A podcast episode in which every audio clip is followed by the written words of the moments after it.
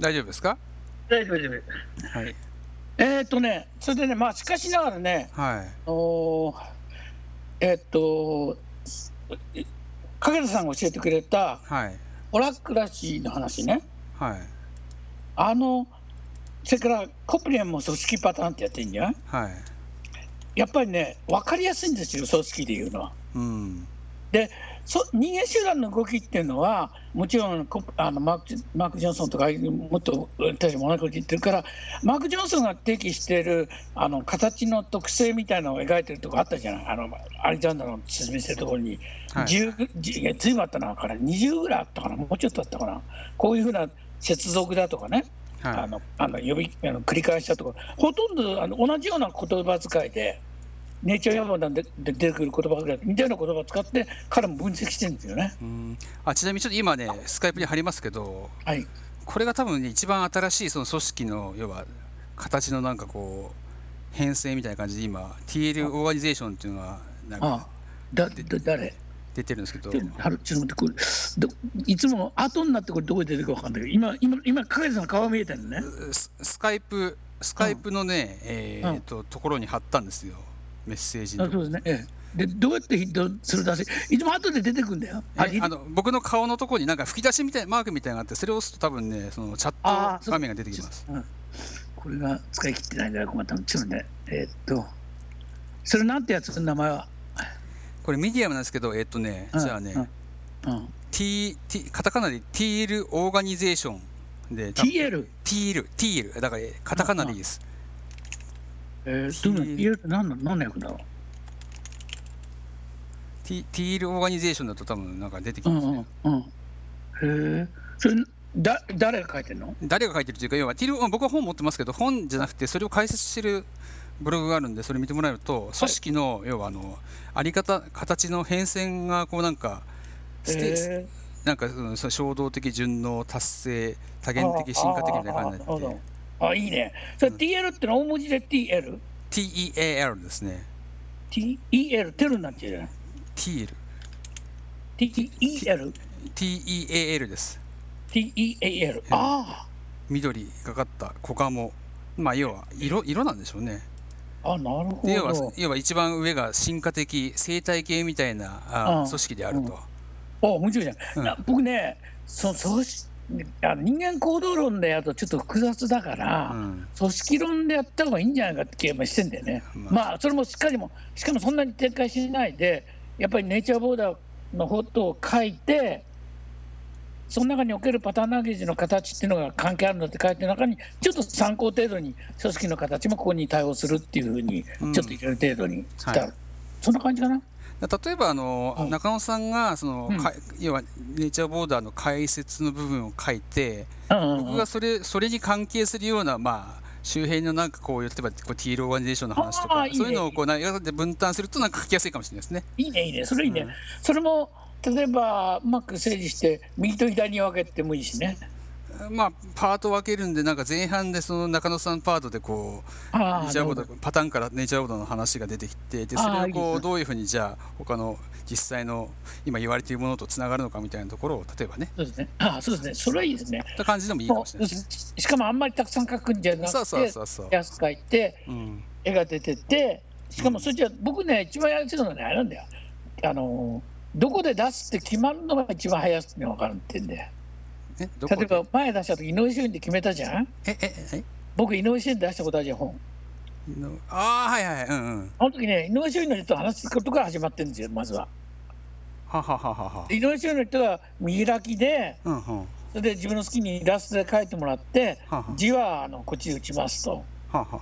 で字はフリーハンドで書いてもらえばいいと、うんでページ数はこんなもんでこんなもんでこんなもんでって条件が編集者が出してきたわけですよはその時はね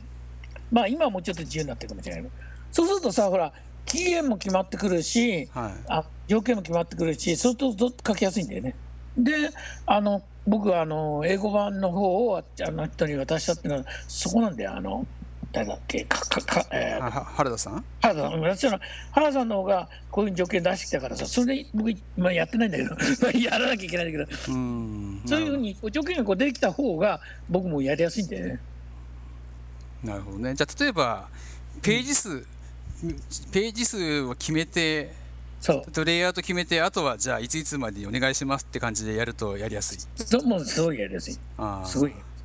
らそのページ数が決まればこんな想定になるとかじゃん A4 番だか A3 番だかとか、はいはいなんか分かるじゃんって紙はこんなもんでっても分かってくる、はいはいそういうこう結果が見えないとさほらちょっとやりにくいんだよね本ってね僕はあー特に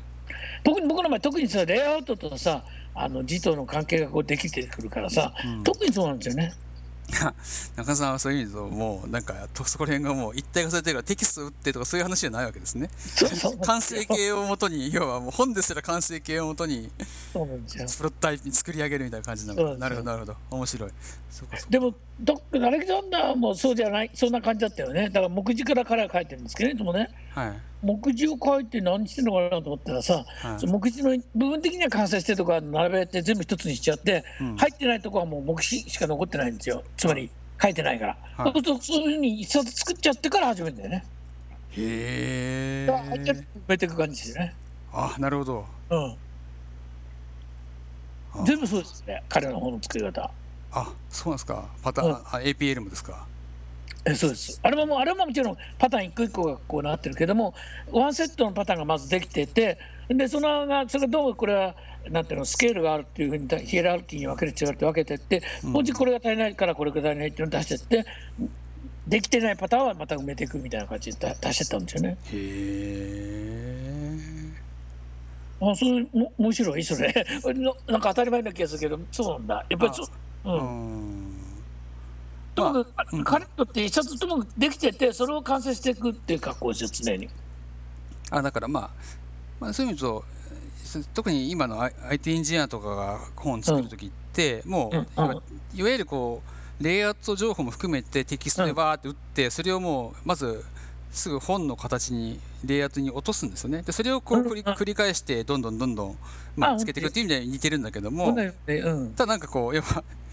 そのか紙ベースでなんかこう そのなんか実際にこう、 成果物をこう作りながらそれを埋めていくっていうのが面白いなと。ああ、まあ、紙、まあ、紙だからね。 ちょっと今貼って、あの、影さんの貼ってるの見たんだけど、これものすごく長いけど、この HTTP が始まってメディアム、あれ違うよ、これ、これいやいいですいいですてなんかね長いのはあれです、なんかに日本語が入ってるから長いんですよああ、そっか。じゃあこれ押せば出る出ますよあ、あ、あ、あ、出た出た。うん TL。ああ、なるほど。うんへえ。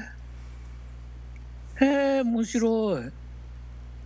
あ、やっぱりこの人たち同じの、同じ感じなんだ、フラクラシーの。うん、で要は多分このうステステージって言ってるけどこれがまあ組織のその変遷なんですよね、ああ、なうるほど。ん、そういうことですねで、これね、やっぱりさ、加さん、これが一番わかりやすいよ、しかし。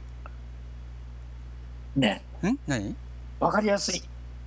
これっていうのどれが要するに組織の話が。ああまあねうん、まあ、まああ、まあだからあれですよまあ組織の話は分かりやすいんだけども、のうんうんうん要はこれはあくまでも組織のあり方について興味がある人の話なのでうんうんうん要なるほはどそれがそうもう少しもっと広範囲に使える理論の例として組織を出すのはいいけども、うんうんじゃあじゃあ例えばそれをこうじゃあソフトウェアそのものにおお置き換えるときにどうすればいいんだみたいなところがやっぱりその欲しい人によって変わるわけじゃないですかうん、そうだね。だからま説た明そする,、う、うん、説明するときはまあこういうのこうでこういうのもじゃあ他にも使えるんだよっていうのは、まあ、あるといいんですけどね、あ、僕はね、あれですよ。要するに、あの、パターンランゲージの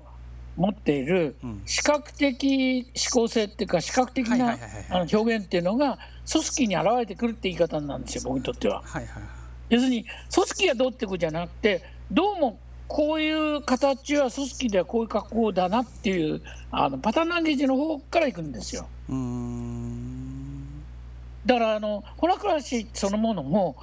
ホラクラシーそのものがあったから言ってんじゃなくて、うんうん僕もうんうん細胞的な格好で細胞膜が強い方が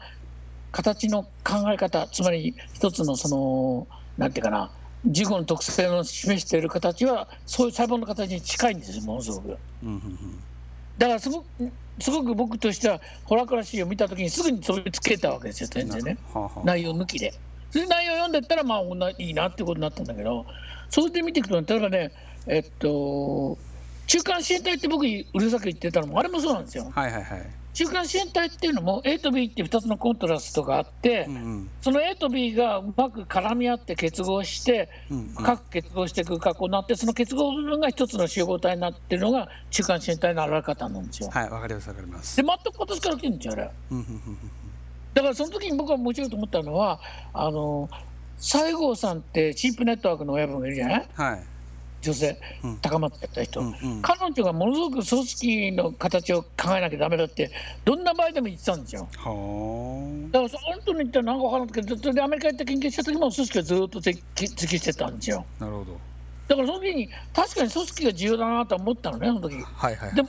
組織の形がそういう性質を持ってるってことには気がつかなかったんですよずっとうんうんうん今の今まで はいはいはいはい今の今になってやっとそのなんていうかなあこれはちょっと関係があるっていうのは気が付いてきたんですよね。うだかんらそういうものが形はそっちの方から書くんで組織論がどうとって書くんじゃないんですよ。なるほどねはいはいだから TL が出てるのはもちろんなんかそこになるけどもこのまま書くことはありえないね全然。あまあまあまあまあまあこれはなんかそういう意味となんかもう少しなんか外観的なこう話だって今の話ってもう少し構造的な話なのかなって思構う造僕ねだからあのーそういう意味で言ったらあのジェあのゼロックスも構造の話なんだよ本当はうん本当はね。はい要するに人間がいやある程度動く時の動く構造が存在するっていうことを言えばいいんだと僕は思うんですよ。うんで僕はあの時はほらあの研究をその後追い現象で研究させられたんでちょっとあのなんて僕の思いのまま研究してるわけじゃないんですよあれじゃあれはうんうんうんだからその不満が残ってて、うん僕としてはその今言ったように一つの構造を摘摘出することによってあもう組織であったり人間行動って格好になって一つがパターンになるっていうような考え方なんですよ考え方としてはね。この TL ってこれ本これ何なんなんなのこれはでこういうエッセイ TL オーガニゼーションっていう本があります英語版で、あ英語版がであるのうんうん、僕も持ってるんですけど読んでないんですよああなんかなんかちょっと良さそうだなと思って手に買ったはいいけど読んでないっていう 組織の方の絵なんか出てるちょっと待ってえっ、とねえっ、とねうんこれこれ、えー、と今 URL 貼りますね要するに株券の要するに株株主のやり方でもってねいろんな組織親子会社とかいろいろできるんですよねこれこれこれ今このねえっ、とリリインベンションちょっと待ってリ,、あはいはいリこれねインベンションインベンションインベーションオーガニゼーションオーガニゼーションああなるほどうん、組なるほど織の再発明ってやつですね。ああそうだねうんなるほどこれはかこれはかなり Amazon でも有名有名というかなんか話題になっててあ僕もえーこれこれは良さそうだと思ってこれオラき Kindle 版買いましたけど読んでない。あオラオライリーいやいや全然関係ないですね。ああなんかどうして動物とか蝶々とか出てるのかねいやわかりません。生態系になれるからじゃないですか最後は、 生態系かうん最後はね。やっぱオオーガニックになるからって話じゃないですかね。あ話は今ちょっとずれますけどはい。パーマカルチャーの本ってのは日本で出てんのあれえーパーマカルチャーの本興味ありますとか言って。 いやなぜかというと、はい。カルチャーの本ってさすごく絵が多くって読みやすいんですよ、はでしかも考え方がよく似てるんですよ、今とねあはいはい。だからパーマカルチャーの本っていうのは本当はあのもっともっとパターンランゲージに近づいて本当はいいんですよ実は誰かとあのつながっていきたいってずっと思ってたのねはあ、はあはでだ今残念ながらうまくいってないんですけどそのパーマカルチャーの本が日本で出てるとしたらあの本を出すには同じようなそのやっぱりレイアウトと文章の組み合わせみたいな本で作ったら苦労しして作ってるはずなんですよ。あパーマカルチャーの方はですね、これを今僕らが訳してるのはちょっとまだ先なんですけど、うんえー、とビル・モリソンのあれですね、こはいれこれをちょっとじゃあ中野さんもちょっと一回 でもすごいすごいこうマニアックやけどいいのかなはい要するにあ要するに分かりませんけどそのなんていうかなあの本本自体のあのプレゼンテーションの仕方がねはいやっぱり自然だったら自然、エコだったらやっぱり自然の生態系っていうのをちゃんと描けてないとはい理解しにくいし、それから組織でもそ具体的な組織の形が正面視覚的に見えないと分かりにくいしやっぱりどっか視覚言語みたいなのが入ってるわけですよ両方とも。それが僕なんかの親しさを生むんじゃないかと思ってるんですけどね。今出しました、はい。えっと、あ、これか。うん、えっと、アマゾン、アマゾンっていうのかな、いや、アマゾン。いうん、これ訳してんのや、これ、これがイントロダクショントゥーパーマカルチャーっていう日本語じゃん本で、うん、すごいじゃん。日本語これはもう前に出てるんですけど今僕らがしてるのはこれをもう、うんここれイントロダクションなんでこれのなんか本当にデザイナーがよ読むべきなんかデザイデザイナーズマニュアルってやつだってこれの何倍も分厚いんですよね。もうあまりこれは何3000もするけどページ数多いの、いやそんなにそんなに多くなかったななんか、うんしかもこれ建物の絵が、ま、前に出てんじゃんえ建物の絵が前に出てんじゃんああだからまあ要はそう家のデザインとかも含めてですからね、でうん、もう結局そこら辺全部そういろいろこうもうあのねえーそのじ別に畑だけじゃなくてどういうふうにその自分の家を中心にしてああ要はデザインするかみたいなところがまあ一通り書いてあるんですよえ絶対けれども行くともねこれパーマカルチャー、パーマカルチャー今結構来てるみたいですようん、俺来てるよ絶対行くよだってさこっちの方がさ、高齢者もさやりたいと思ってることだしさ、うんそれからその現実的にその、まあ、僕の考えてるそのリゾートオフィスっちゃ大げさだけどさその地域にねうん戻ってって自然の中で仕事していくみたいなのをさやりたいと僕も思ってるしまたみんな思ってる人が増えてきてるからねいやうんそういだうか人らたちにもいいんだよこれ。だから今ちょうどそういうところでもいいろいろ話題になってるみたいな、うんうん、だただね問題はです、パーマカルチャーも IT も、はいそれからあの僕らの建築もそうですけどどっかつなげないとダメなんですそうだよ。からそれが僕と中野さんの仕事なんですよそうなんだよそうだから僕僕なんかまさに全部全部かかってるからね そうなんですよ。だからそこまあそこでまあいいんじゃないのかけたのいやまあ同じような考えで。だからその本の出し方もさ。こういう例えばこういうパーマカルチャーの本出してる人のグループの中にわかんないけどこれはなんて本やろ農村農村うんしがら教あなんだこれ農文教じゃないですかね農文教なんてあんの農文教ってあのなんかこうののうん略して農文教って言うんですけど 農文教はまたここれもねうん結構面白い出版社ですよ農文ね教、面白いねこれね。ここれはね僕大好きなんですよ農文教の本は。いやだからえいいかけたんですね。やっぱりここだもうある意味ではもう範囲を外れたとこから出さないと無理だってこれは間違い間違いない。今ルーラルネットってうんこれ農文で教まのたねさママカルチャーの人たちもさ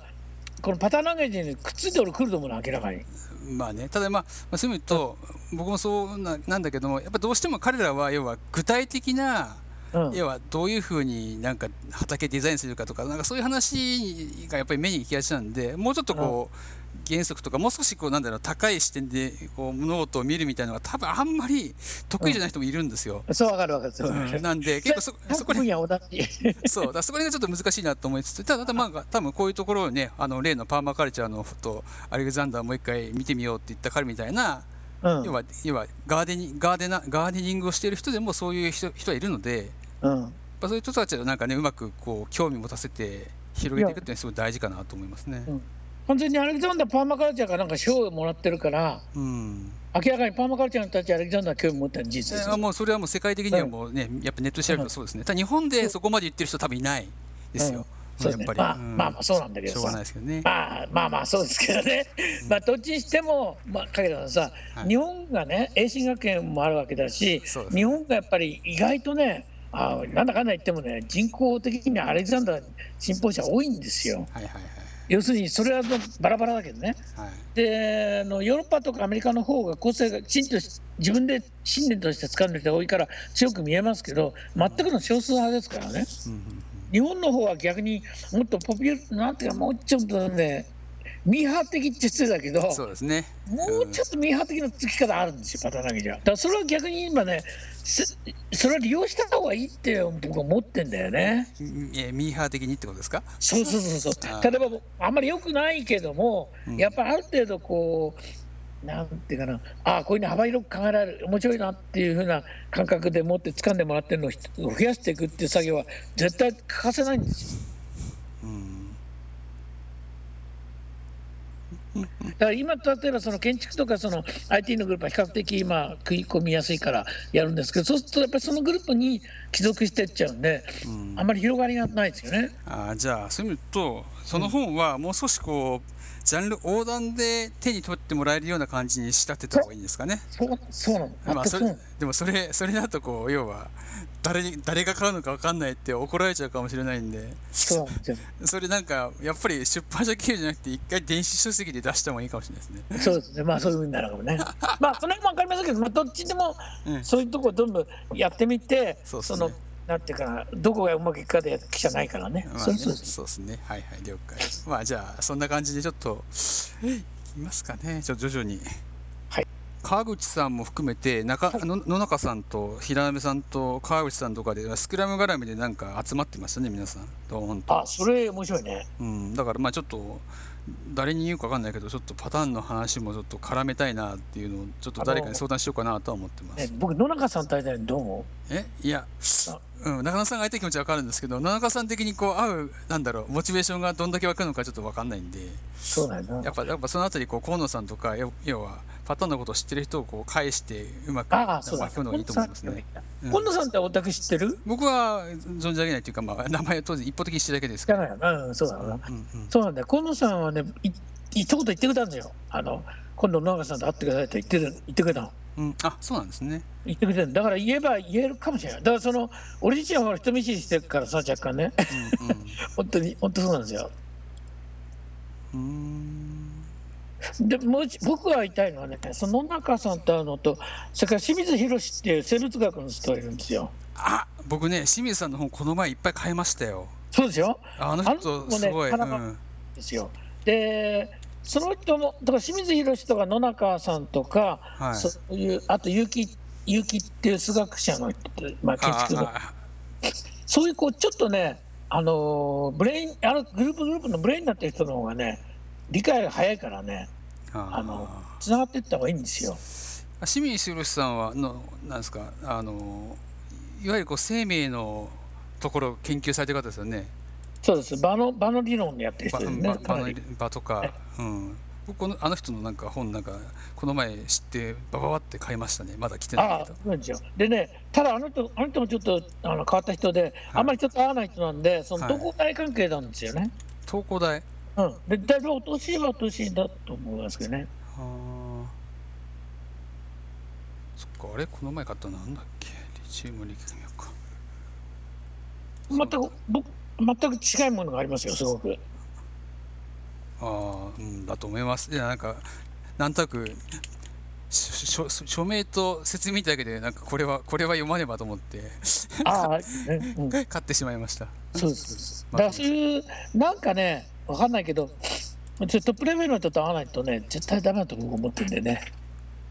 あと本当は今病気になっちゃって亡くなられちゃったけど、忠富よって人がいて、はい。あの免疫学の人がいるんです、生物学の。はい。この人も完璧にその清水宏さんと清水宏さんと同じで、やっぱり全体のバーシステムが存在するって言ってる人なんですよ。あ、いや、清水さん、あ、僕、あれだ、カートに入れて買ってなかったな、これ。買わなきゃ。 買ってなかった。たくさん出してるんじゃないの？え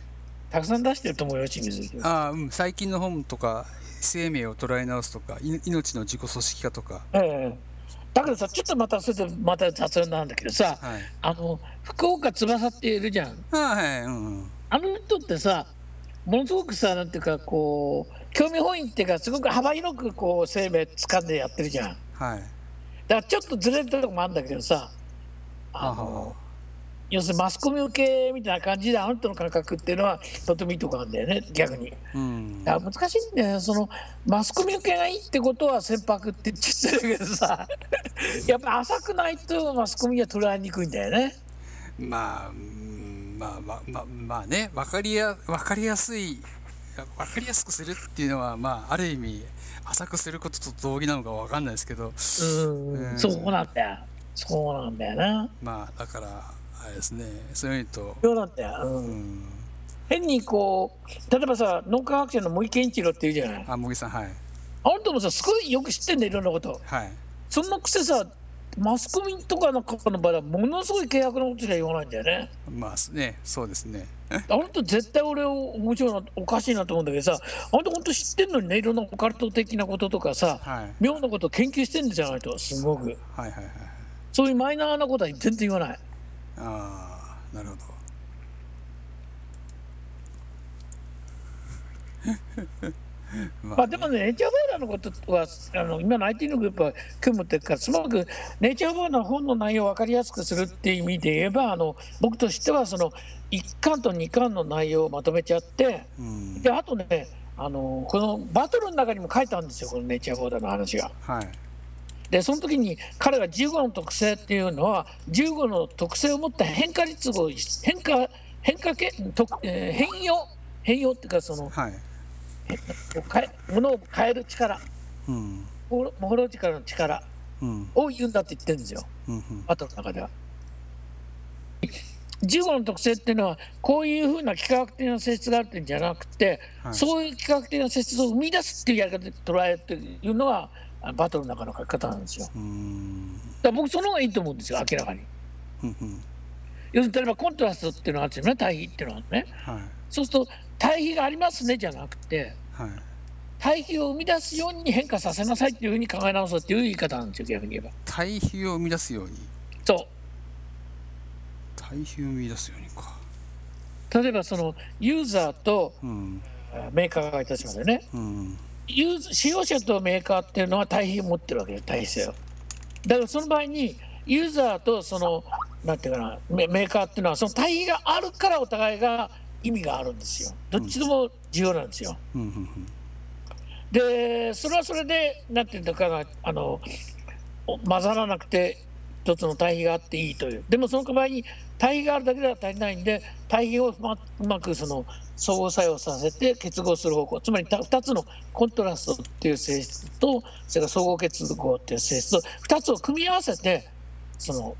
ユーザーとメーカーを結びつけるっていうふうになるんですよねうんうんうん要するに自己特性でや考えると。うーんそうねやっぱ対比かまあそういう意味とうんそっかそっかだからあのそうバだーマ対比は対比って構造は変えちゃいけないんですよユーザーとメーカーならユーザーとメーカーはその性質は重要なんですよだそこでをああああえていいえっと一つにしちゃいかんってことですねそうですそうです、うんうん一つにするっていうこともあるんですけどちょっと違う違うんですよねやっぱうりんうね、んうんで昨日この前の討論の時にうんうんあのユーザーとメーカーっていうのはソフトウェアとメーカーの関係がユーザーとメーカーの関係がめユーザーとメーカーって僕が言う言葉っていうのは基基本的にはそのメーカーとソフトウェアのグループの関係になってるっていう話がちょっと出たの覚えてますはいはいはい僕あれちょっと面白いなってあ確かにあの誤解があるなと思ったつまり作ってる人だけしか話してないっていうのはユーザー入ってきてないっていうのはさっき掛田さんの話がねうんどっちかっていうともうちょっと遠近視が遠え遠くからものを見てる見方で近視眼的な見方の人は理解できないんですよえ近視眼的な見方だと理解できないあそう近視眼的な見方の人にとってはソフトウェアのいいものをメーカーにうまく伝えてメーカーがソフトウェアをうまく使っていいものを作れば売れるっていうマーケティングの考え方なんですよ。ーうんですようんまあだからアジャイルはそれじゃダメだよっていうのは分かったのが分かってるはずなんですけどなんかみんなあんま分かってんのか分かってないのか分かんないなみたいなそうそう。で、アジャイルは、なんていうかな、どっちかというと、その、なんていうか幅広くやってるから、まだわかんないんじゃないかと思って、まあ、ままだ具体、まあ、ちょっと抽象的な感じですね、アジャイルはね。僕から見てるとね。まあまあアジャイルもそのいじるって言ってる人もいっぱいいますけど結局やってることがそうやってこう、ちょっと今までのやつとあんまり変わんない方もいらっしゃるんで、そうだよね。うん、そのあたりはまあ、うんしょうがないかなと思ってますけどね。まあ、難しいところで、その、なんていうかな、あの、なんて言ったらいいんだろうな、その部部分と全体の問題と似てるんだけど、はい要するに、部分だけ見ててもダメだし、全体だけ見ててもダメじゃないはいはい。それを一緒に見るってじゃあどうなんだよってなってくるとさ本当やっぱりプロセスも分かんなきゃいけなくなってくるじゃないうんうんそういうふうにプロセスもあの部分と全体の見方もみんな一体して見る見方みたいなのが必要なんだよねやっぱりねうんやっぱり必要なんですよだからあの浅くしちゃうと浅くして部分的なもののみ目を禁止的にしちゃうっていうことは人に受けはいいんだけども分かりやすくなるんだけども実は肝心なことが抜けていっちゃうみたいな感じですよね。まあまあなんかあれですねそういう意味とあの今やったみたいな参加のまちづくりみたいなのもやった方がいいんかなって気もする し七川さんが「いやもう俺飽きちゃったからもうあんまりやる気ないんだよね」って なるかもしれないけど あ難しいけどまあまあまあ、僕も飽きてるけど、もうちょい飽きないようにやるっていうことはできなくはないとは思いますよまね。あ確かに、まあうん確かにちょっと違うやり方でそうやっそうてそくうるそうそう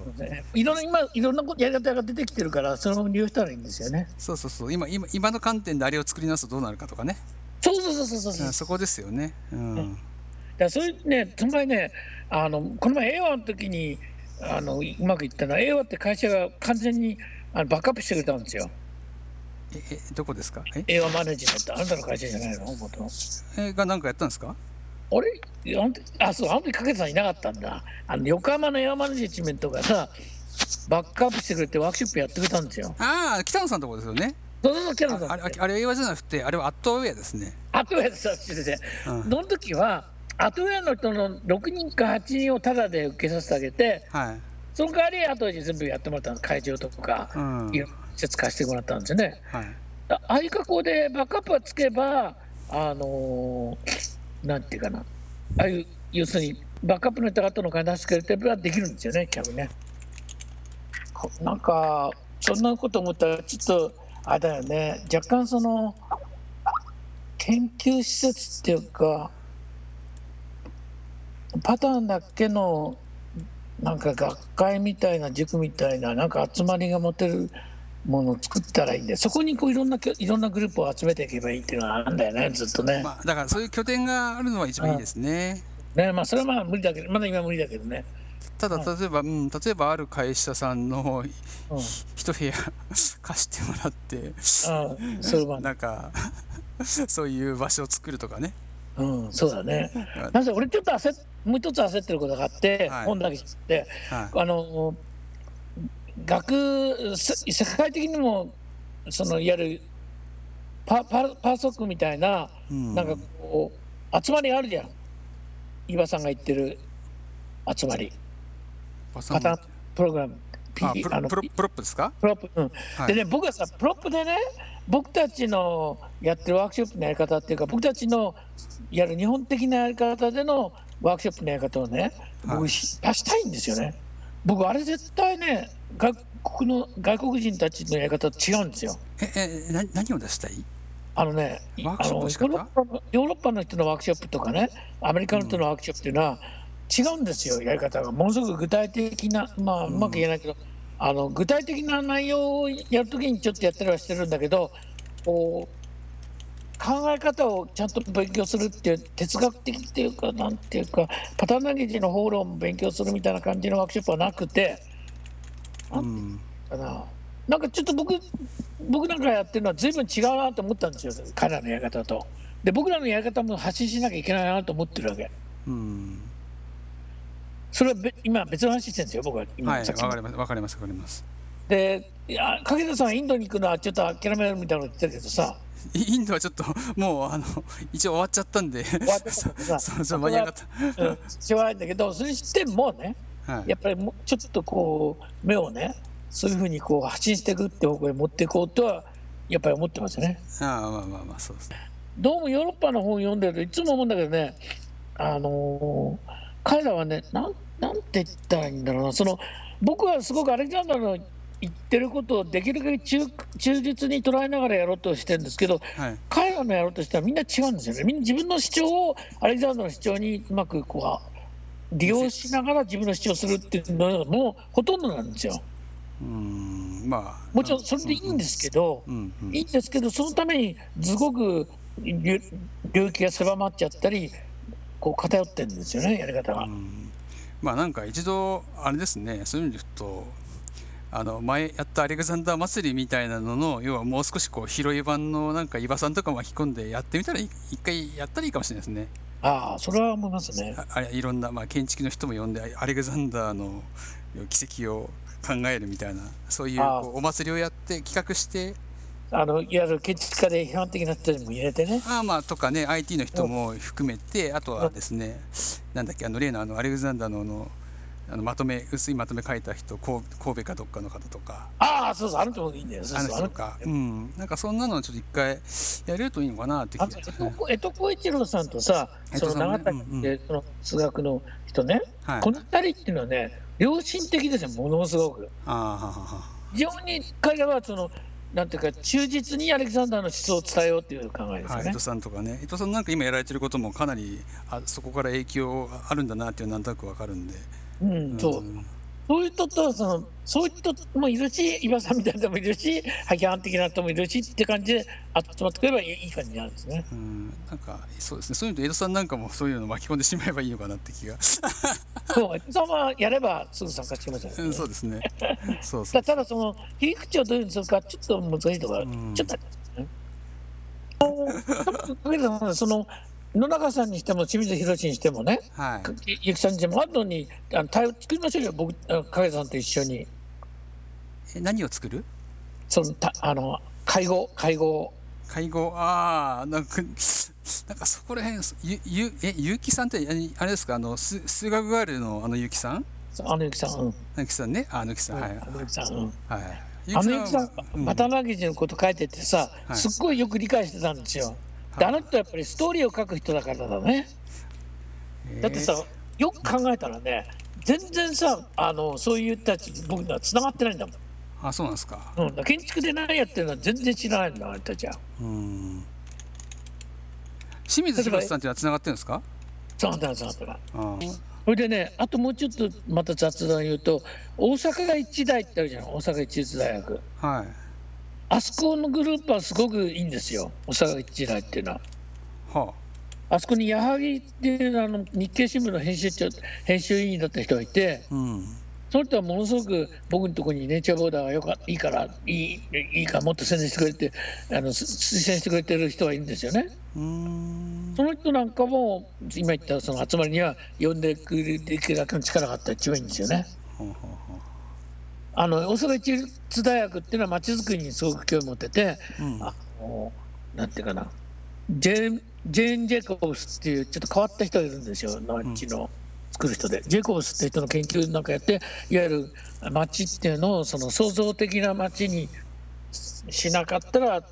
街は変わらないんだっていう理論を大阪一大のグループは一応主張してますよね大阪一律大学まあジェイコブスはあのあのなんだっけあの有名なあのアメリカの本ですよね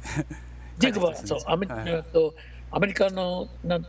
えーダウンタウンの施設としとかっていうはいはいはい本はいそうですよね、うん女性の人で全くしゃあのやる社会的な学者ですよ。そうそうそう僕も最近またあの人の新しいやつ買いましたけどなんてやつ忘れちゃったすいませんなんか新しいの出してるでもともともすごく優秀な人ですよ。そのそういう学ああ創造都市研究家っていうのがあるんですかそうですそうですそれです。へえ創造都市を創造する大学、そうそうそうそええうそれすごくいい考えなんですよ。へえすごいですねええだけど残念ながら大阪一律大学なんかに固まっちゃってて全然そう出てこないんでねだからもうちょっとそれ出しこっち出してきたいんだよね。うーん創造都市とは何かうん創造都市っていうのは生産産業都市みたいなのをもっと進んだ学校なんですよ。うーんであのーヨーロッパの都市であるなんて名前の都市か忘れたけど職人ばっかりいる都市があってその職人たちが一つの町を作ってるのも町があるんですよね。うーんなるほどなんか面白いなちょっとこの辺りは適当に僕もなんかわーってブログで書いてこんなのつなげたらいいなとか言ったら勝手にみんな 引っ張ってきてくんないかないエヴァシステムっての野中さんには興味ないやもちろんだから英和システムの社長は平目さんで平目さんは野中さんとつながってますから、ああそうだよな。うん、ただまあ矢あ上さん野中さんのってたな、うん、だから平目さんに言えばいいと思うんですけど平目さん今スクラムの文脈でつながってるんでまあ別にどこから食いついてるか分かんないとこがあるからまあや、まあ、いろんなとこに結びつけていけばいいとは思ってるべきですね。ともかくえっと話とし一回あこの前の振り返りとしては要するにまあもうちょっと中で出てきた意見のそのまあ本なら本をなんとか形で著作機能がこう出やす動きをどこでひ広げていくかの可能性の追求とそれからもう一つは集まりもアレキサンダー祭りみたいないわゆるもうちょっと幅広いいろんな客を呼んでのあのイベントのっていうかはい可能性の追求とそれとオーラ同イベントの企画と同時にその人間のつながりのネットワークを一緒に作らないとダメだね確かにはいそれは幅広いいろいろ分野を超えて。なんかそういうぶ分野横断で集まれる場所みたいな話って、あのうんフューフューチャーセンターとかやってる人たちとなんか一緒にできないんですか ねうん、それは僕言ったんだけどな、今度さんな。やっぱまあ、りまあ、まあ、ピンと、ピピンと来てないのか。まあ、ちょっと今度はまた話してみよう。いつもなんかね、ちょっと妙な人なんだよね。あーまあわかんないですけどね、はい次回対話どうしましょうかね例えばうーん10 2週間後の16か17かはい、16か17ないですね。はい、どっちでも僕には16時大丈夫です。また3時ぐらいからでいいですかはい、です。どっちにしようかなじゃあとりあえずじゃあじゃあききとえりあえず金曜日で、金曜日のと3時一応してみましょう。はい、仮ね。えーはい、ははいい、17日だよ。 17日です金曜日はい、えーっと、お願いしますはいわ、かりましたはい、それじゃあありがとうございまはいし、た、どうもよろしく、どうもはいご自失礼身します